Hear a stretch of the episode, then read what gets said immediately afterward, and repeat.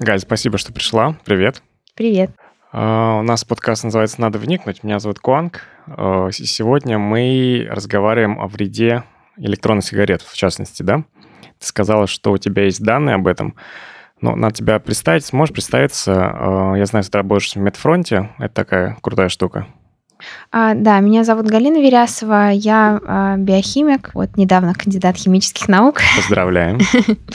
Я работаю, да, действительно, как редактор в Медфронте, это блока доказательной медицине, выступаю часто как научный редактор, ну и, в принципе, все еще являюсь научным сотрудником НИФХБ Белозерского, это институт в составе Московского государственного университета. Вот. Потому что я такой химик-биолог. Я хотел бы отметить очень важную вещь про доказательную медицину, потому что хоть некоторые вещи являются какими-то очевидными и явными, но мы не спешим бросать на них какое-то клеймо, типа вредно-не вредно, там, верно или неверно, до тех пор, пока у нас нет доказательной базы. Правильно? И в плане электронных сигарет, вот недавно были случаи там, смертей с подростками в США, какие-то заболевания легких, я знаю, но медики все еще так настороженно говорят, они не говорят утвердительно в том плане, что 100% вредно, они все-таки, мы ждем каких-то исследований, да, либо уже есть результаты, которые могут с точки зрения доказательной медицины сказать, что да, вредно или не вредно. А откуда у тебя информация, что медики не говорят, что это вредно? Я как обыватель, ты расскажи мне как медик. Да, обычно, конечно, нужно опираться на какие-то исследования, то есть я могу рассказать, наверное, для начала, как вообще просто происходят все вот эти исследования, да, и как мы делаем выводы. В принципе, обязательно, как нам понять, верить исследованию или нет. Да, в принципе, если кто-то захочет прям хорошо вникнуть, можно прочитать, скажем, ту же книгу Петра Талантова, да, в которой про это очень хорошо и подробно написано. Но если коротко, исследования бывают разных типов, то есть мы начинаем... В большинстве случаев, если мы говорим про какие-то препараты или там какие-то влияния каких-то веществ, мы всегда начинаем в лаборатории. В лаборатории люди исследуют на клетках, люди исследуют на животных. Опять-таки, не все, что мы показали на клетках, можно перенести на весь организм.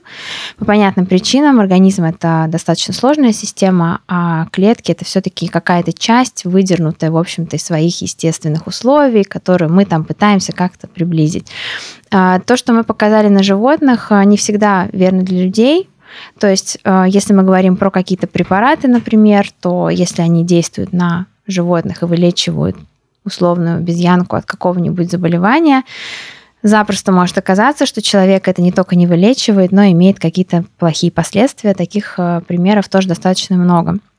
Если все-таки мы видим, что на клетках, на животных у нас есть положительный результат, то есть если на животных у нас результат отрицательный, то мы к людям дальше не пойдем. Если результат положительный на животных, допустим, мы считаем, что там некое лекарство действует, мы переходим к людям. Это испытания, которые проводятся в 3 фазы. То есть для начала мы берем людей здоровых, которые соглашаются за некоторые деньги, у некоторых в том числе есть такой способ заработка на жизнь, они участвуют в клинических испытаниях, едят какие-то таблетки. Риск 50/50, понятно, им могут дать плацебо, могут дать действительно какой-то препарат. Вот, таким образом смотрят на здоровых людях вообще, насколько то, что мы им даем, наше активное вещество, насколько в той форме, в которой мы предполагаем им давать, мы можем исследовать разные формы, насколько вообще это вредно. Появляются ли побочные эффекты? Если появляются, то насколько они для нас критичны? Какая там максимальная доза допустимая для лекарства? Дальше мы начинаем пробовать на тех людях, которые чем-то болеют. Иногда, если препарат там спорный, пробуют, соглашаются те люди, у которых, допустим, которым не помогает традиционное лечение. Вот. И дальше уже идут достаточно большие клинические испытания на большом количестве участников. Какое количество участников, это зависит от страны. Лучшие клинические испытания по качеству, это, наверное, все-таки Америка и Европа. Стараются, чтобы это было как минимум несколько сотен человек, желательно больше. Часто это так называемые многоцентровые исследования, которые проводятся не в рамках одной больницы, да, или одного города, которые проводятся в разных организациях, включая там разные страны. Все это, соответственно, собирается, анализируется. И дальше вот мы получаем какой-то вывод. Это вещество там полезное, это вещество вредное, можем ли мы его как-то применять или не можем. Вот. И, соответственно, Это, да, это то, что мы называем клиническими испытаниями для какого-то конкретного вещества. Когда мы оцениваем данные в более широком смысле, например, какая-то вот активность, да, люди, которые, например, принимают какие-то витамины в надежде на что-то, как-то улучшить свое здоровье, скажем, или делают какие-то физические упражнения, например. Мы, опять-таки, можем ориентироваться на какие-то разовые исследования в лаборатории там, или при каком-то центре. Мы можем ориентироваться на большие, так называемые, обзоры, когда авторы рассматривают большое количество исследований, разных данных и анализируют, насколько вообще данные совпадают. Вот. Ну и туда же вот относятся это обзоры, это метаанализы, когда мы стараемся максимально объективно рассмотреть разные данные из разных источников, которые у нас есть. И в первую очередь наиболее доказанным является вот то, что те выводы, которые сделаны на основе больших обзоров, да, больших испытаний, когда это многоцентровые вещи. Слушай, а я знаю, что, во-первых, очень большая проблема с исследованием. Во-первых, есть аффилированность некая, да, всегда. Например, вот в частности, какие-то коммерческие случаи, там, похудение, там, не знаю, курение, всегда есть какая-то аффилированность, то есть есть заинтересованная сторона доказать, что это там не вредно, есть сторона, которая хочет доказать, что это вредно. Второй вопрос – это то, что, наверное, какие-то эффекты, связанные со здоровьем, должны рассматриваться на большом промежутке времени, да? То есть не здесь и сейчас, а, там, не знаю, через 20, через 30, через 40 лет. Еще также проблема в том, что, наверное, я не буду читать эти отчеты, мне надо будет довериться человеку, который интерпретирует эти результаты и скажет мне, правильно это или нет. Вот очень длинная цепочка, где на каждом из этих этапов можно меня, там, как обычно, дурачка, обмануть и сказать, что это вредно и это не вредно. Вот как ты говоришь слово «объективно». Как объективно, как научиться вот среди вот всей этой информации по поводу исследований, когда постоянно ссылаются, там, доказано, что так, как их проверять хотя бы, знаешь, на таком минимальном уровне, чтобы понять, что это там не фейк, не бабл или что такое. Да, ты правильно говоришь, тебя могут обмануть на каждом этапе и, в общем-то, и обманывают. Разные есть способы с этим бороться. Наверное, если брать с кого-то пример, то стоит смотреть как раз-таки опять в сторону Америки, где их институты, например, Центры по контролю заболеваний, да, их известные FDA, которые просто выпускают свои руководства, свою официальную информацию, свою официальную позицию, изложенную достаточно простым языком. Поэтому для тех, кто владеет английским, или готов немножко там с переводчиком, может быть, как-то изучать текст, приходится признать, что самый оптимальный источник – это вот как раз данные различных американских государственных центров, связанных с заболеваниями, с контролем в лекарственных средств. Вот. То, что касается желания изучить самостоятельно, опять-таки, без знания английского все-таки никуда. То есть та информация, которая находится в русскоязычных источниках, она еще более искаженная, чем если смотреть на ту, которая оригинально доступна в исследованиях. Исследования все проводятся на английском языке. Можно пользоваться такими утилитами, как Google Scholar или PubMed, например, стараться вводить интересующий тебя вопрос и, допустим, метаанализ или ревью, или clinical trial, в зависимости от того, что ты ищешь. До этого было, про эффекты на здоровье. Да, про эффект на здоровье, как надо их уметь интерпретировать. Потому что я помню, приводился пример. Было одно исследование, которое говорит о том, что индейка дает эффект сонливости при употреблении. А потом его начали разоблачать, говорят, что исследование было совсем плохо построено, потому что они не учитывали всех углеводов, которые люди потребляют вместе с индейкой, которые, на самом деле, являлись эффектом этой сонливости. То есть такие вещи, такие, кажется, очевидные, но люди же сейчас не вчитываются, они читают хедлайн. А если такой громкий хедлайн, можно легко повестись. Да, если мы говорим про эффекты и выводы, которые делаются про здоровье, какие они должны быть, чтобы можно было там плюс-минус верить? Наверное, должна быть длительность, вот как ты говоришь, какой объем людей, сколько они должны были эти исследования проводить? Или нельзя говорить, что вот четко можно какой-то критерий поставить? Ну, можно выделить так, что в рамках образца, на который мы можем ориентироваться, нужно наиболее качественно оформленные исследования. Это те, которые касаются лекарственных препаратов, тех таблеток, которые выходят, там, таблеток или других форм, которые выходят на рынок именно для лечения. Здесь это все сильно контролируется государством. FDA, да. Да, угу. Ну, государствами каждой страны. Вот, поэтому это такой самый классный пример, как когда действительно проводятся большое количество исследований на разных людях, там есть определенные требования и правила хорошего тона. Когда мы говорим про такие вещи, как пищевые добавки, всякие разные диеты, вейпинг, любые другие, ну, скажем так, хобби, связанные с употреблением чего-либо в какой-либо форме, это все регулируется гораздо слабее, поэтому у людей гораздо больше соблазнов делать, ну, разные сомнительные исследования, сомнительные выводы.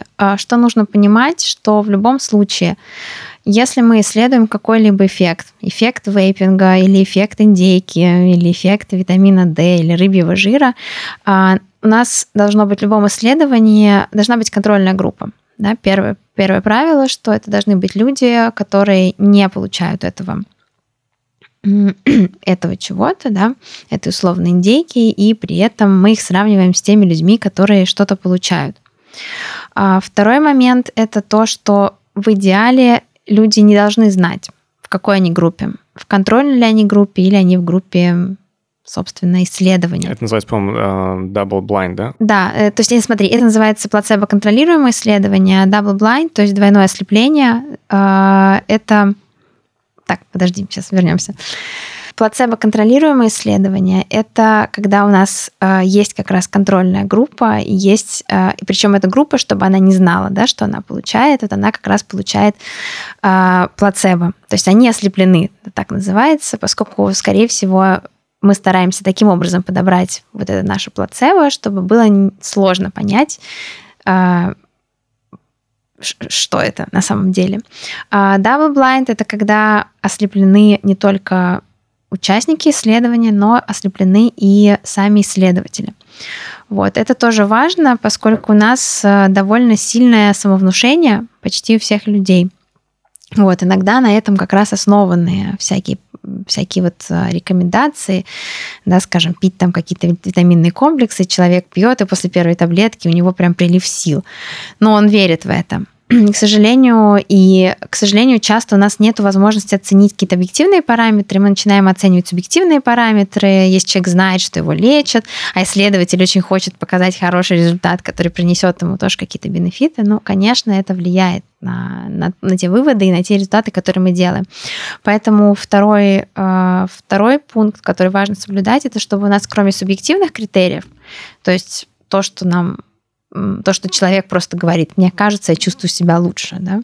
Мне кажется, у меня нет от электронной сигареты никакого кашля там, или еще чего-то, чтобы у нас были объективные параметры. То, что мы можем измерить, ну, допустим, это или анализ крови, да, или там это какой-то инструментальный метод анализа здоровья, что-то, что не зависит, что можно от субъективного восприятия человека и что можно интерпретировать достаточно однозначно.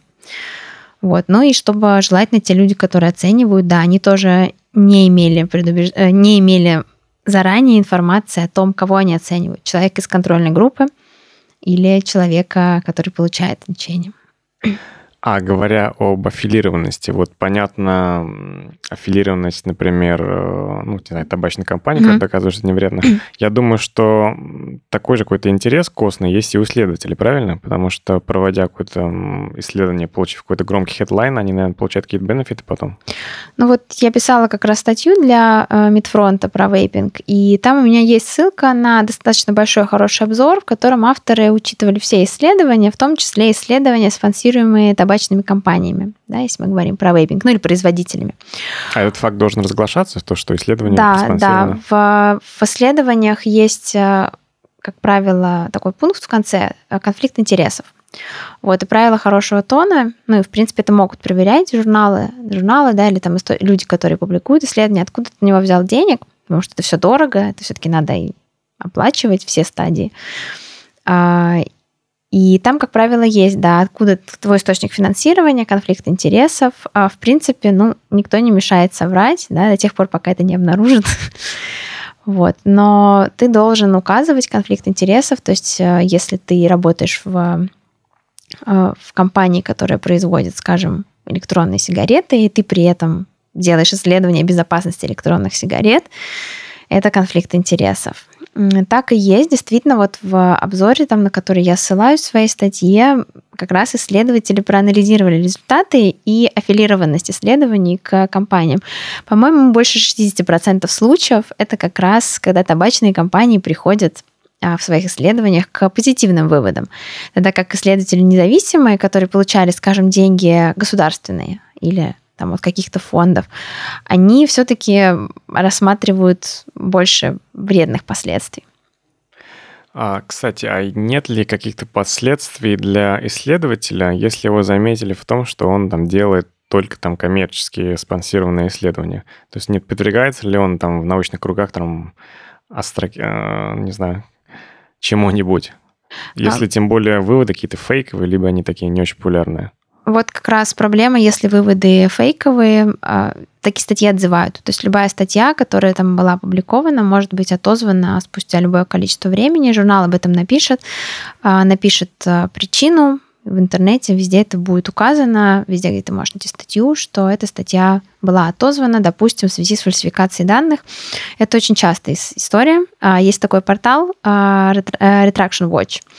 Вот. И они там как раз почти ежедневно публикуют истории о том, какие статьи еще были отозваны и по каким причинам. И есть очень много исследователей, включая исследователей из Гарварда, например, и других достаточно известных и весомых организаций, которых ловили нередко, собственно, коллеги там или сотрудники того же института за тем, что они публикуют фальсифицированные данные, результаты обработанные в фотошопе, что они данные многократно используют в одной и той же статье. То есть, да, это приводит мало к того, что к отзыву статьи, так и, в принципе, может привести к увольнению, к запрету получения государственного финансирования.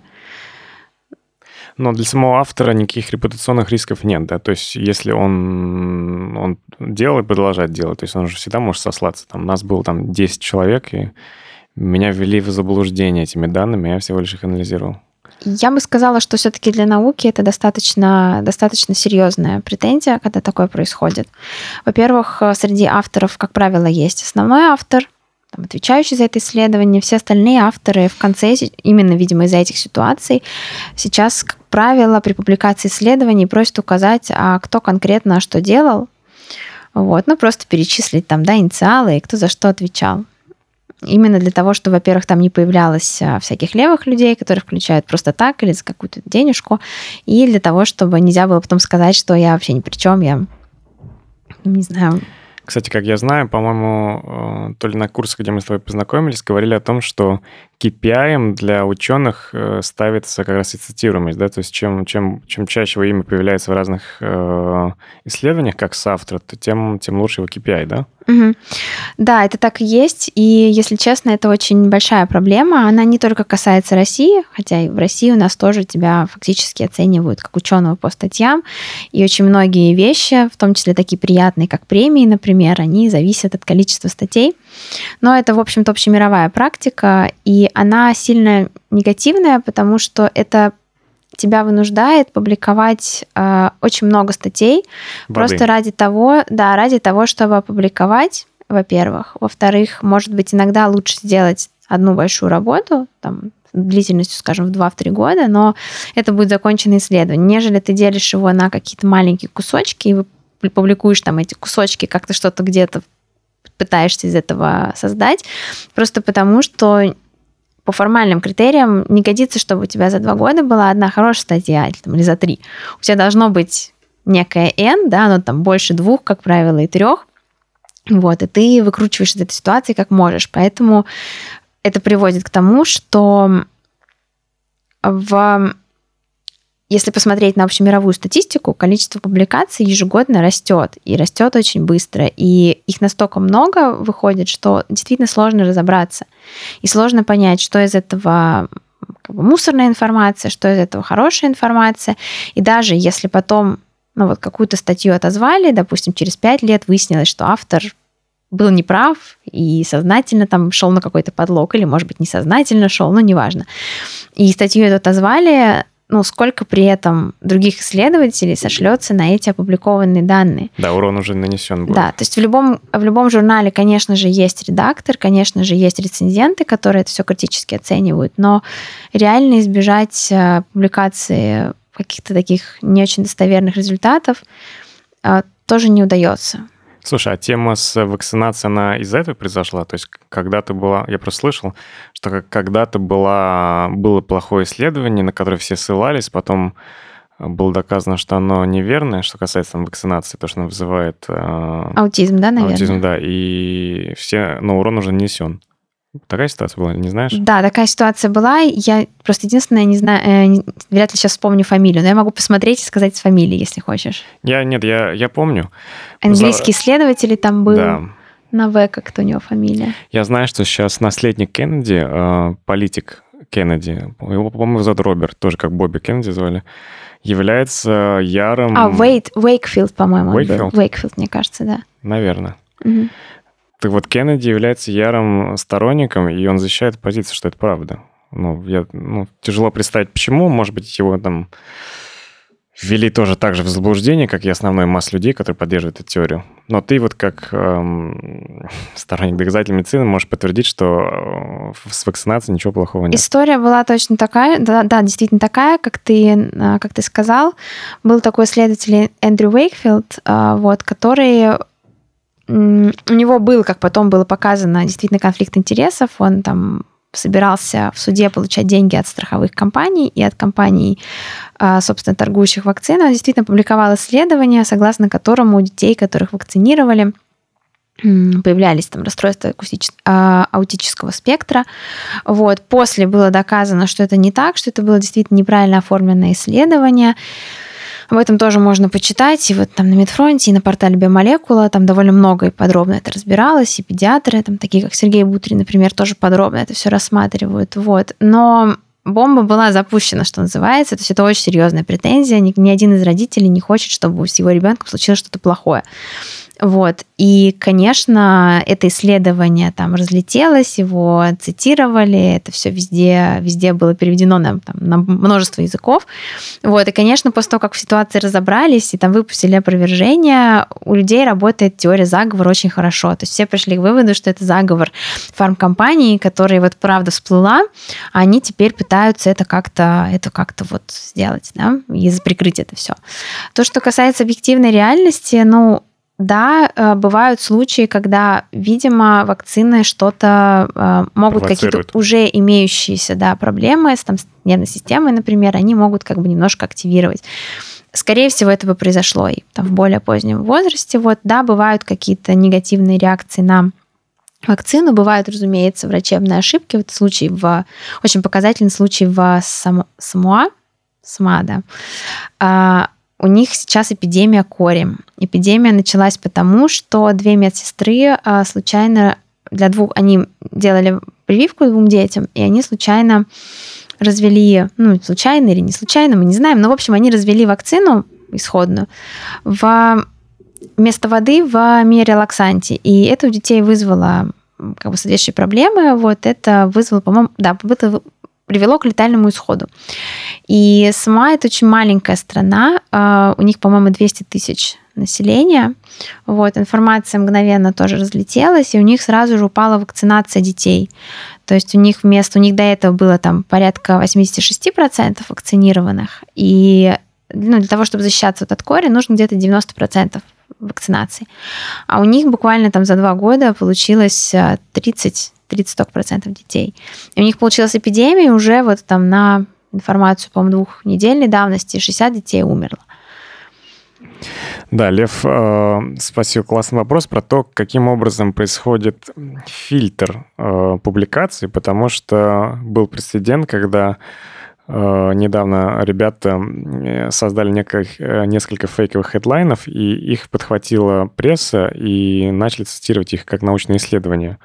Есть ли какая-то цензура этого? Да, ну то есть ребята написали просто статью наукообразную, назовем это так, да, и куда-то отправили. Тут есть проблема, во-первых, связанная с тем, что журнал тоже заинтересован в том, чтобы опубликовать исследования, особенно исследования с громким заголовком, желательно показывающие, что что-то работает. То, что что-то не работает, это так себе история. Вот. И их интерес, он в том числе финансовый, поскольку публикации, как правило, платные. То есть платный либо доступ к журналу, если там много классных исследований с классными заголовками, то, по идее, как можно больше организаций захочет подписаться. Вот. Либо платит сам автор за то, чтобы его статья оказалась в так называемом открытом доступе. То есть это не... Открытый доступ означает, что тебе не нужно находиться в сети, во внутренней сети какого-либо института или другой организации, оплатившей подписку на журнал, ты можешь из любого места, там, из дома, из кафе, выйти в интернет, скачать полностью эту статью, все ее рисунки, там, все прочитать. Это повышает цитируемость статьи.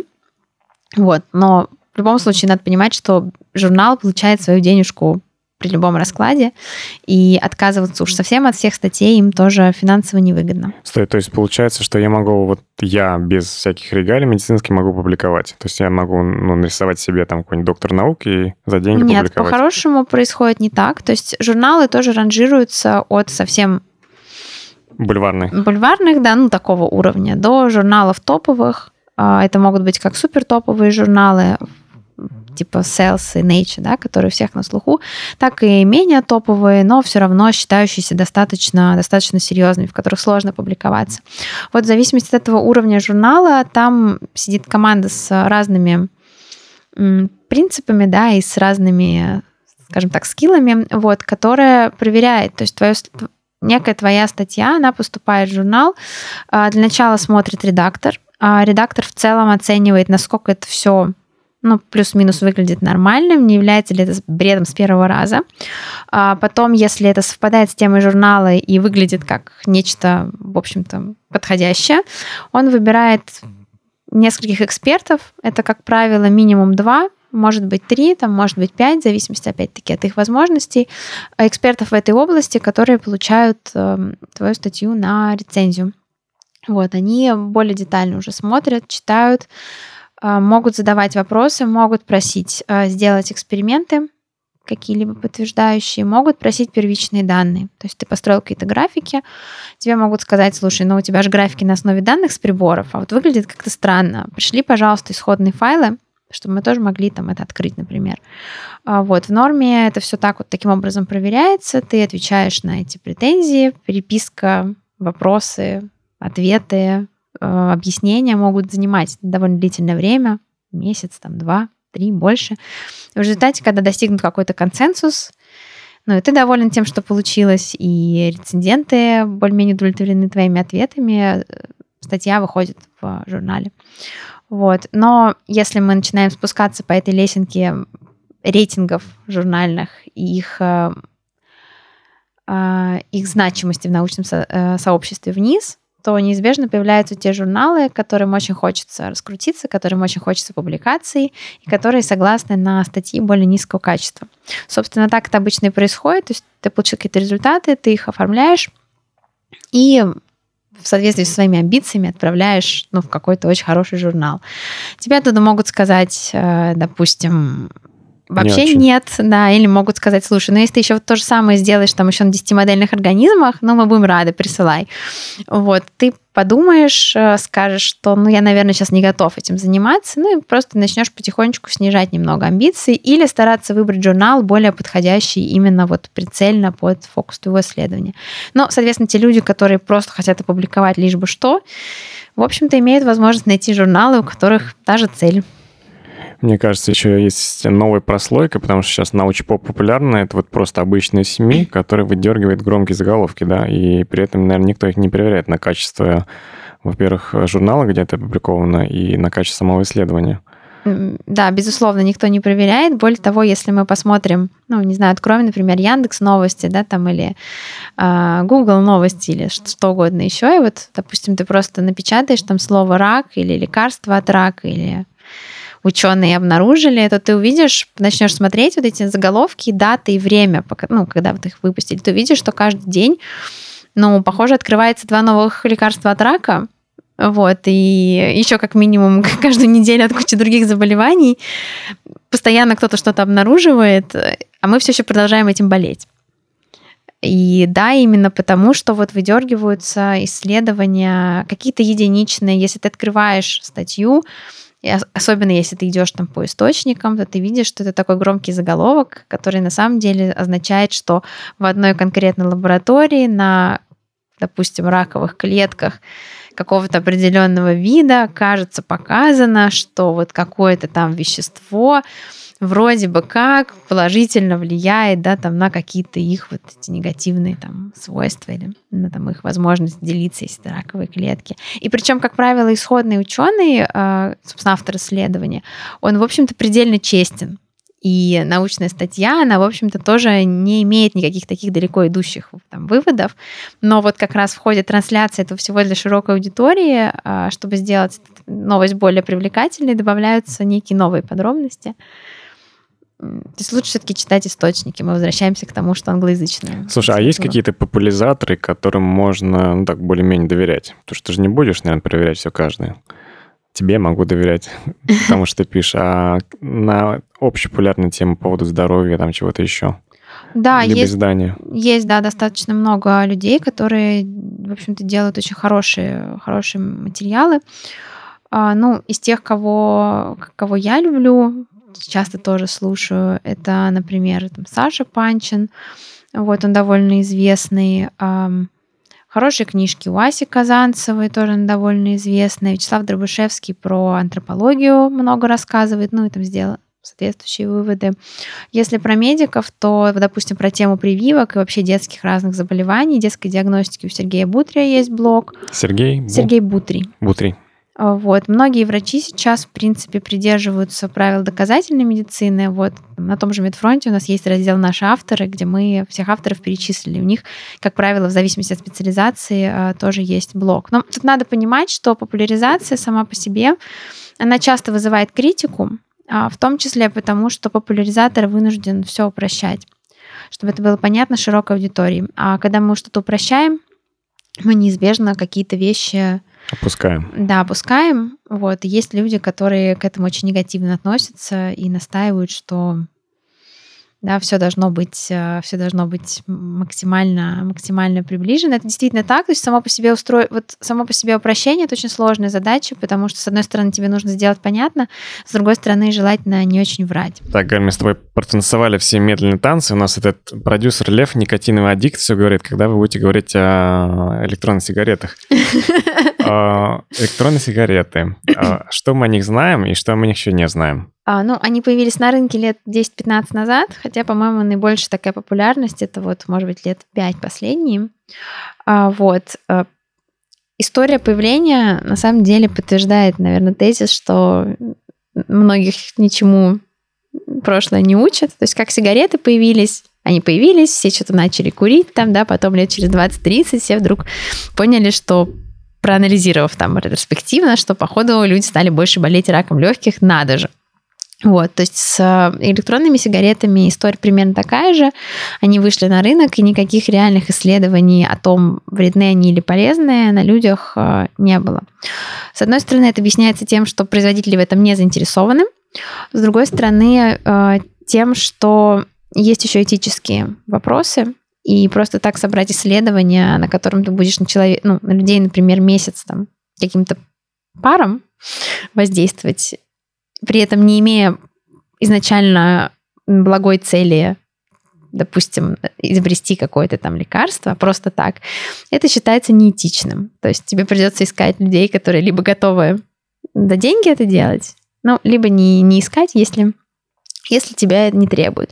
Почему не требуют? Потому что все те компоненты, которые входят в состав электронных сигарет, в принципе, маркированы как general safe, ну или как в целом безопасные.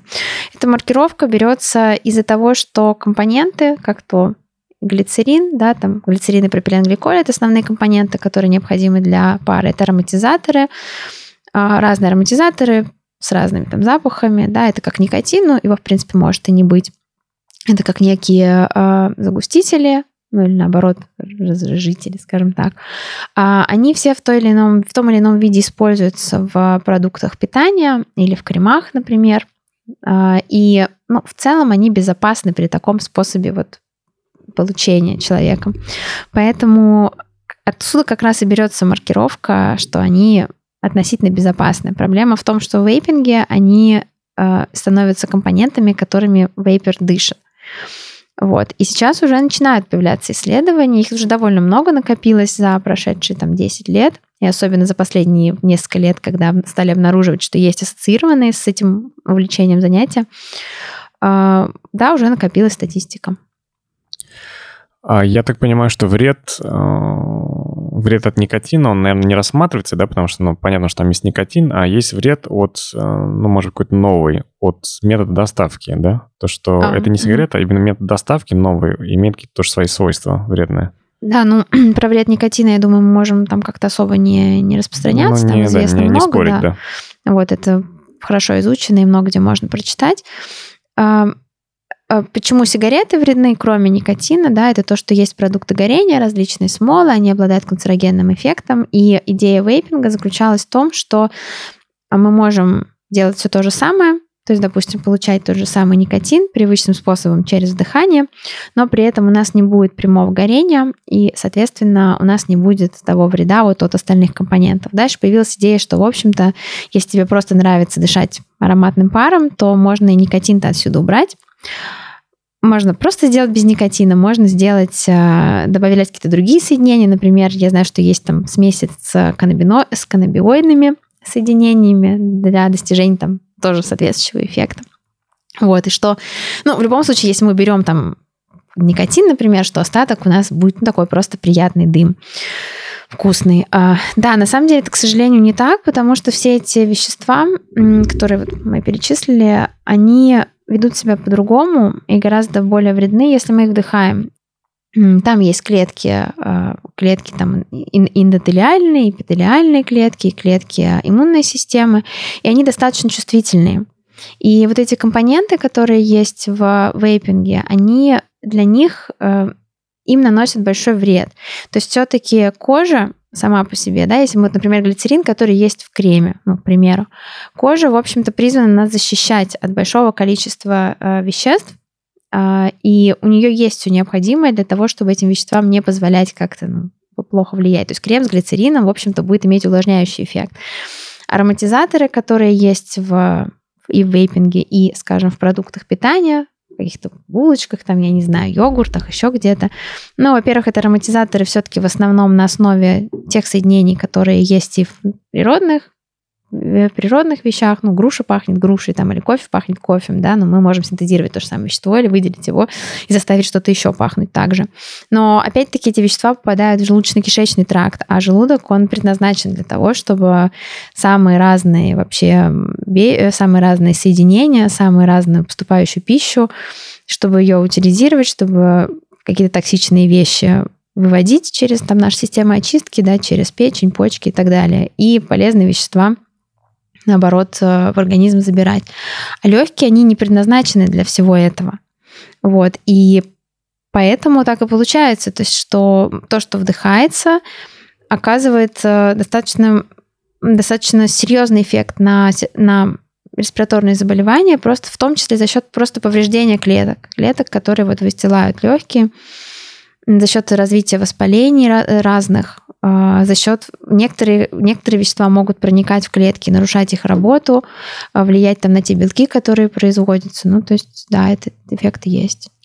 То есть, резюмируя, то, что легкие подвергаются воздействию тех элементов, которые до этого не были подвержены, потому что в сигаретах они не содержались, да, правильно? Да, и которых в норме там не должно быть в воздухе, или они есть, ну, предположим, даже если там ты зашел, не знаю, ну, нюхаешь кофейный ароматизатор где-то, да, или там ты зашел в магазин и там чем-то пахнет таким приятным овощами или еще чем-то, это совершенно другие концентрации. То есть ты эти соединения в каком-то минимальном выдыхаемом, в каком-то минимальной концентрации они тебе ничего не дают, но если ты вейпер, то ты же постоянно паришь, ты же постоянно вдыхаешь. И вдыхаешь в достаточно больших концентрациях. Опять-таки, в общем-то, никто не регулирует, какие должны быть концентрации веществ, сколько там, что там, и ты сам отвечаешь за то, какое количество курений у тебя происходит в день. Это просто многократное превышение еще концентрации каких-то физиологичных.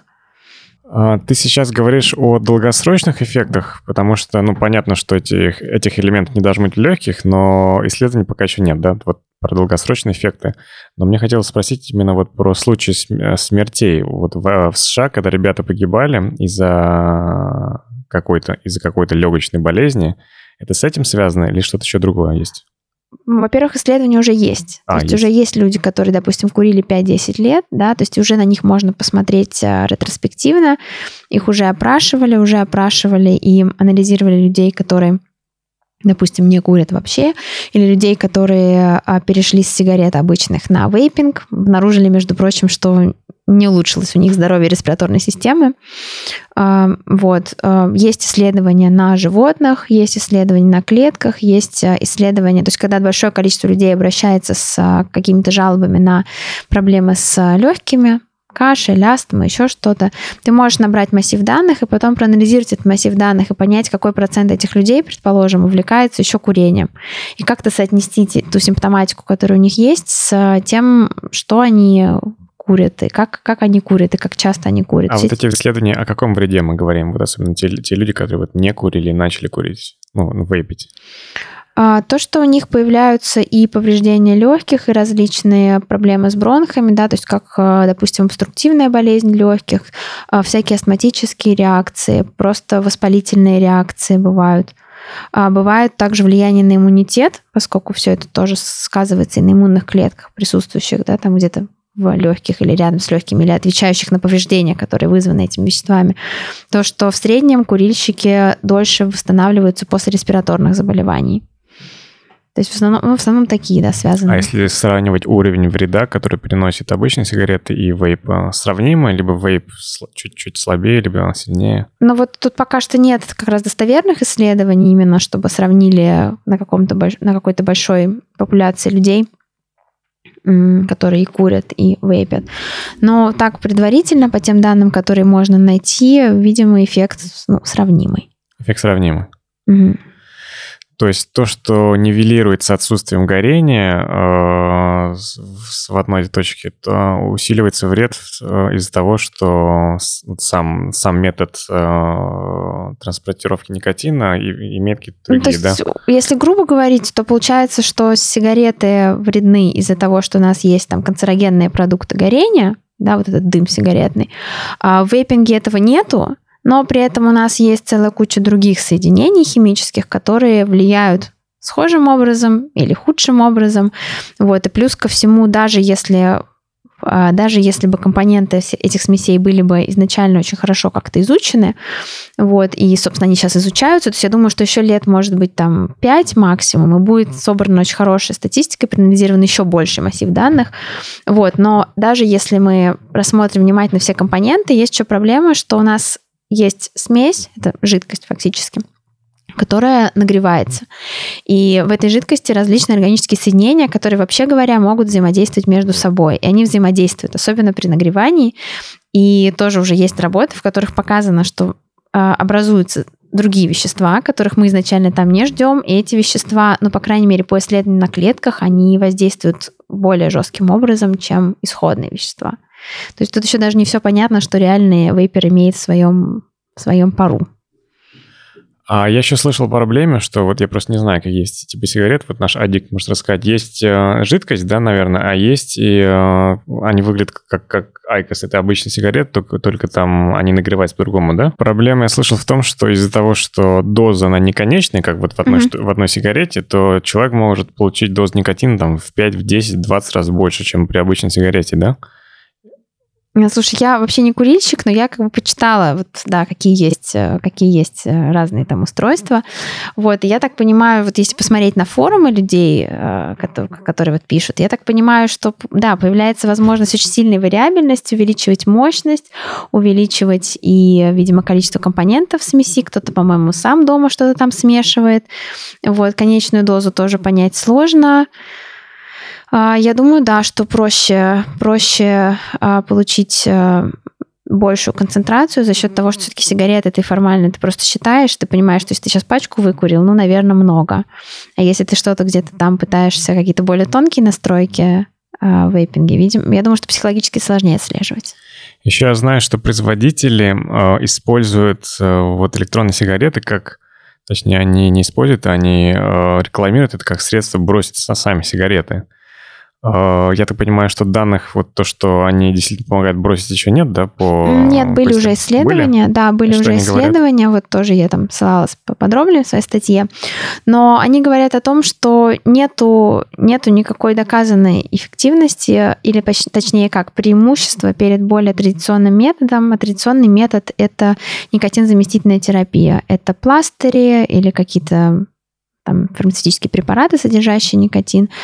Никаких доказательств тому, что вейпить лучше помогает бросить курить, чем, допустим, просто вот воспользоваться традиционной терапией, нет. Mm-hmm. А, собственно, привычка к курению, она обусловлена наличием в сигаретах никотина, ну и, наверное, какой-то просто психологическим эффектом, что ты привык выходить, курить, да, вот, наверное, это. Но в основном это никотин. И поэтому довольно странно, если проблема в никотине, но надо, наверное, решать проблему с никотином, а не заменять просто все остальные компоненты там на что-то. Тут еще, я понимаю, проблема еще в том, что они таргетируют это на молодых людей, а самый большой вред от никотина, я знаю, что это до 25 лет, да, то есть в то время, когда развивается мозг. Честно говоря, я как раз задумалась о том, что надо все-таки себя как-то собрать и написать эту статью, когда я шла там по делам по университету, вот, и, видимо, я попала в какой-то обеденный перерыв, когда многие студенты вышли из учебных корпусов, и да, я обнаружила, что очень, очень большое количество людей вот стоит с вейпами, то есть курить действительно молодежь бросила. Возможно, просто потому, что от курения все-таки запах не очень приятный в целом остается, а вейпинг так... Ну, технологично, модно, да. И... Я, честно говоря, не знаю, как мы можем оценивать, до какого возраста вред там, самый плохой, то есть плохо ли это до 18 лет, или до 25 лет, или там, до там, 22, например. Вот. Но однозначно не очень понятны, скажем, эффекты на там, репродуктивную систему, да, на какие-то еще другие системы. Жизнь предполагается более длинная. И, конечно, не очень хорошо с раннего возраста себя как-то подвергать дополнительным рискам. А есть какая-то хорошая регуляторная практика? Потому что сейчас вроде все испугались, все начинают запрещать.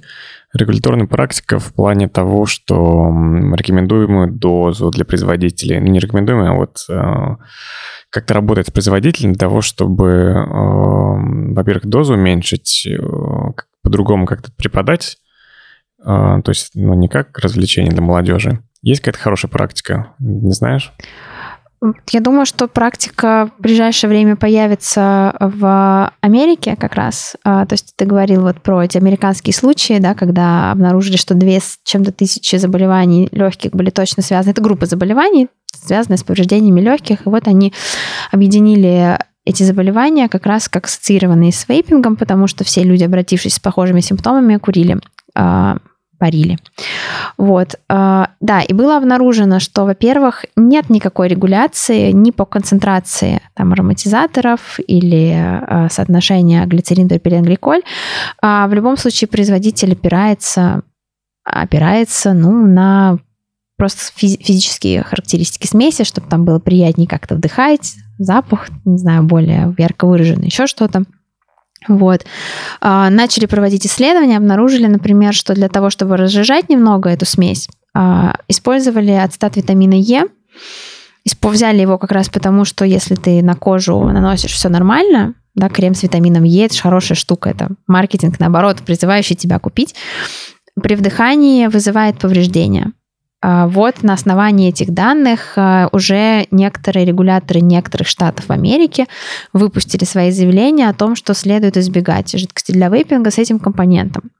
Я думаю, что потихоньку таким образом как раз все компоненты и переберут, и выпустят либо какие-то регуляторные правила, сколько их должно быть, либо вообще запретят какие-то компоненты использовать.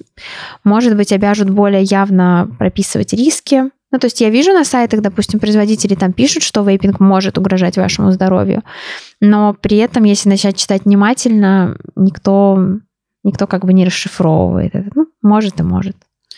Слушай, ну если учитывать, что вот по статистике я сегодня посмотрел, 2/3 школьников, у них этот high school, вейпят, и можно, наверное, угадать, что, наверное, они начали, не с первого же класса, да, где-нибудь в таком возрасте, типа там 12, 13, 14 лет, и они вейпят в среднем, 4 года.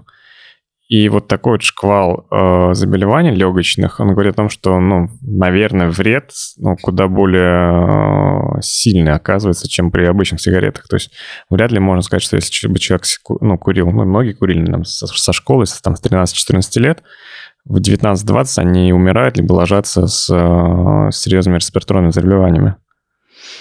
Вполне может быть. Может быть, еще как раз объясняется тем, что, как ты сказал, что нету какого-то очевидного визуального признака, что ты курил слишком много, да, и поэтому, может быть, просто получается больше доза. Не знаю, может быть, это связано... Я, честно говоря, не знаю, что происходит вот с теми людьми, которые начали курить там с 14 лет и курят, не знаю, поскольку там по 10 сигарет в день ежедневно, там, например, 20. Но мне кажется, у них должны быть, наверное, тоже какие-то не очень хорошие симптомы. Галь, ты как такой объективный практик доказательной медицины ждешь каких-то доказательных баз, для меня это очевидно, что это вредно. Вейпинг же такая штука, популярна среди молодежи. Если им там лет по 20 они умирают там в таком количестве, если такое количество респираторных болезней, то какой еще вывод надо делать? Слушай, конечно, это вредно, и для меня это тоже на самом деле очевидно, как внутренне. Мне вообще кажется, что это довольно очевидно, что если ты решаешь дышать чем-то, чего в норме нету там у тебя в организме, или употреблять какие-то вещества, которые в норме ты тоже не употребляешь, то, скорее всего, у них есть какой-то эффект. Да? Даже если у лекарств есть побочные эффекты, но есть хотя бы доказанная польза, то когда ты принимаешь какие-то вещи, препараты, соединения, у которых нет доказанной пользы, то, скорее всего, у них просто будет вред. Так не бывает, чтобы что-то классно пахло или оказывало какой-то классный эффект, и при этом было безвредным. Но, тем не менее, все-таки какая-то пропаганда, да, то есть ты, видимо, заинтересован в своем здоровье, судя по твоим рассказам, и поэтому ты относишься критично.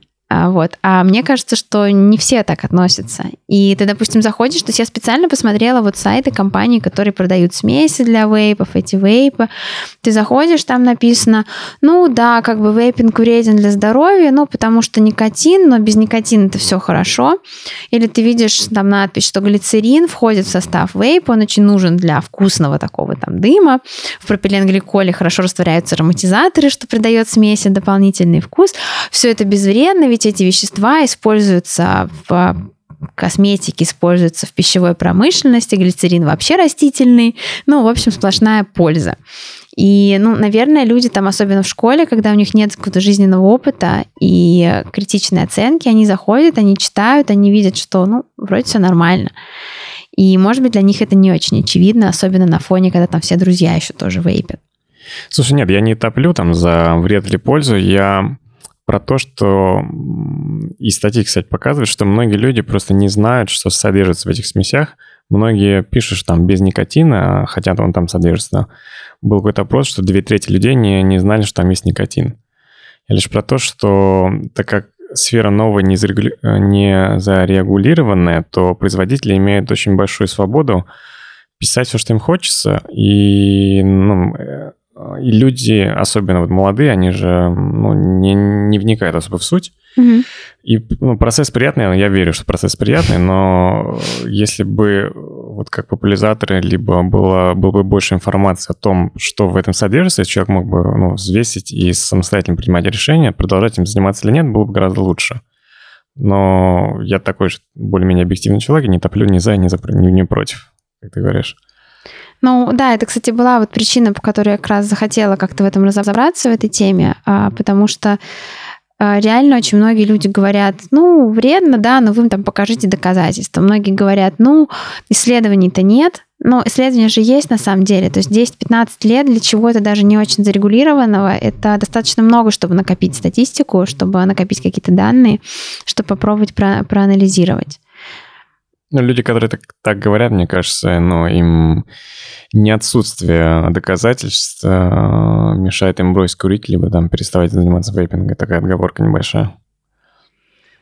Ну, не знаю, с другой стороны, все-таки неинформированность, да, она тоже влияет на принятие тех решений, на принятие тобой решений. Да, ты права. Вот, как в примерах с вакцинациями или там как в примерах с какими-то диетами. Люди могут садиться на очень жесткие диеты с, в общем-то, благой целью, как эти, да, кето-диеты, да, там, или без показаний, или какие-то, скажем, разгрузочные дни или разгрузочные диеты. Интервальное голодание, да, однокомпонентные какие-то там вещи. В общем-то, с благой целью они хотят, чтобы у них улучшилось состояние здоровья. А на самом деле они ему, ну, как минимум, это не помогает, потому что по диетам, в общем-то, пока что нет доказательств, что какая-то диета лучше, чем другая. Основной принцип – это у тебя должен быть дефицит калорий. Вот. А выбирать ли тебе... И желательно, чтобы у тебя поступали все необходимые вещества в организм. А выбирать ли там тебе какую-то вот диету там доктора какого-то или там яблочную или еще какую-то, в общем, ну, это не повлияет на похудательный процесс. Да, то есть нет общей картины. Да, и просто люди как бы очень подвержены вот этому маркетингу и тому, что это безопасно или эффективно. И, честно говоря, еще один момент – это то, что когда говорится о чем-то недоказанном, вот, или о чем-то... То есть, ну, все хотят получить результат быстро, да? Никто не хочет там лечиться по какой-то сложной схеме, никто не хочет бегать каждое утро по часу, например, чтобы себя там хорошо чувствовать. Никто не хочет заниматься какими-то вот этими длительными, занудными вещами, еще и там сложными, к примеру. Никто не хочет, в конце концов, признавать, что организм – это не какой-то робот, и не какая-то суперская система, которая должна в норме всегда работать хорошо. Если у нас что-то заболело, но это значит, что надо как в машине заменить деталь там или что-то где-то добавить, и все будет как раньше.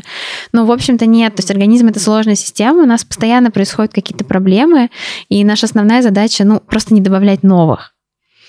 Вот. А людям нравятся быстрые, простые решения. Отсюда популярность вот этих подходов, что там пьешь какую-нибудь супервитаминку, и у тебя все проходит.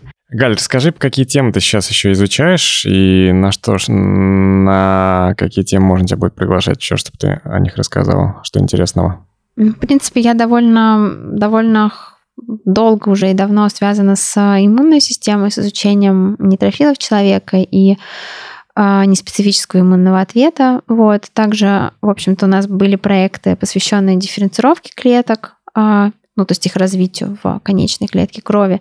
Но кроме того, что я изучаю непосредственно, есть темы, которые мне интересны, вот, и по которым я...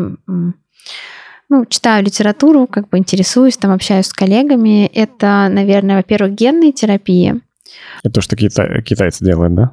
Китайцы делали редактирование генома. Ну, то есть тут вопрос терминологии, но генная терапия в общем и целом не обязательно сводится к редактированию генома, да. Вот. Это стволовые клетки. Тоже интересная тема. Ну, наверное, я все-таки найду у себя время и на эту тему найду какую-то интересную информацию. Ну, еще я, в общем-то, рассказывала какие-то базовые вещи про клеточные технологии, про точную цитометрию. Это очень сложно, это не надо. Про что? Про точную цитометрию. У меня была методическая статья. Она была задумана как научно-популярная, но, вообще говоря, это не научно-популярная статья. Вот, да, в основном были клеточные технологии. Что-то я еще читала. Очистку и разделение смесей, ну, это такая, да, более химическая тема. Специфично, вот. Да. Да, ну и, собственно, вот эти новые методы, то есть я, в общем-то, и генную терапию, и там редактирование генома, и стволовые клетки объединяла в одну такую небольшую лекцию про новые методы лечения. Ну, супер, договорились, тогда расскажешь нам, как делать супердетей через генную терапию. Спасибо тебе большое, было очень интересно. Приходи еще. Спасибо. Рассказывай. Еще, как тебя можно найти, чтобы пользователи читали твои статьи и следили за тобой, за твоими успехами? Да, я есть, в общем-то, в Фейсбуке, например, Галина Вирясова. Можно меня легко найти. В других соцсетях я тоже есть, но Facebook, наверное, наиболее такой интересный. Вот. Также есть блог Медфронт, medfront.org. Там можно найти информацию обо мне и о основателе Петре Талантове, его ссылки на его материалы и книги. Также там есть наши другие авторы, среди которых, в общем-то, врачи доказательной медицины. Многие из них ведут свои как раз тоже какие-то блоги, и можно почерпнуть для себя полезную информацию. Спасибо. Всю информацию, ссылку мы тогда приведем в заметках. Спасибо, Галь.